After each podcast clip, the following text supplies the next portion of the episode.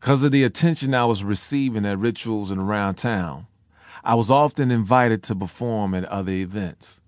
Being young, I was still grasping the true power of the word, but I was always excited to go out and exercise my passion. One day, my church asked some of the youth ministries to lift the spirits of a West Side shelter for recovering alcoholics and drug addicts. This was tough for me because I was used to standing in a room filled with happy faces and bright smiles. Here, I was in a setting where everyone's heart and spirit had been broken. The energy was low. The room was cold. I didn't know what kind of reaction to expect. I didn't know the depth of what this crowded room had been through, but I could feel that it was more than any of us could handle. Lost as to what piece I might perform, I couldn't answer the question running around my brain. How was I going to be able to help them? The MC came out and announced my turn. Coming to the stage, please put your hands together for J. Ivy. Time was up. I had to decide. My spirit spoke to me.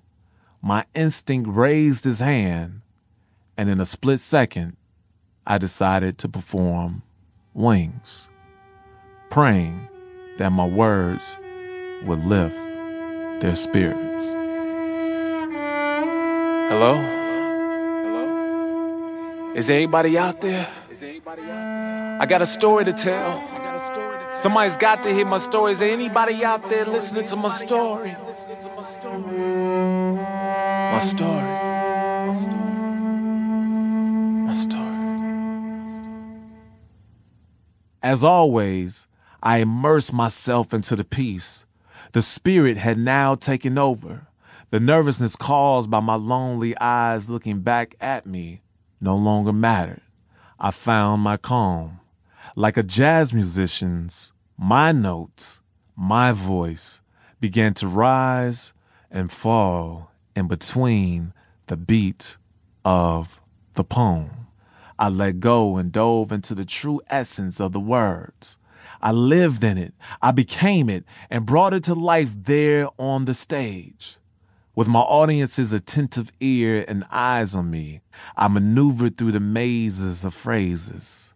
I spoke not only with my words, but with my body, my face, my hands.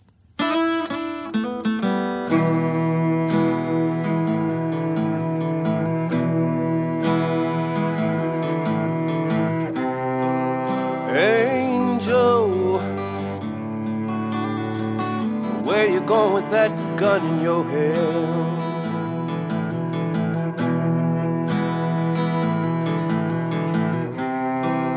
Angel,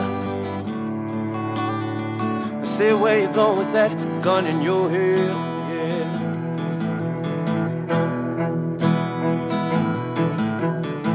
Today, today I plan on going to see my girlie cause Furley and his three peeps ain't keeping good company. Luckily I got no change to fill my tank up to a quarter, so I guess I'd uh, roll out like coins or holy pockets. Man, it's hot as hell, like rockers on launch pads, but like my dad, I'm taking off with the wind beneath my wings, my wings. Woo. Them Harold chicken wings are starting to smell so good. On the norm, I would stop and see I'ma keep on going like flowing rivers and streams. I see this green light evaporates, the right halts my actions like a dam. But I'm not tripping cause I'm receiving mental satisfaction from this man on the corner. What's up, girl? But as I look upon her, she begins to shiver, then scream. Simultaneously, I feel the warmth of a bright gleam, a light break through the door to my left. I take a deep breath as meet another being. Exchange words.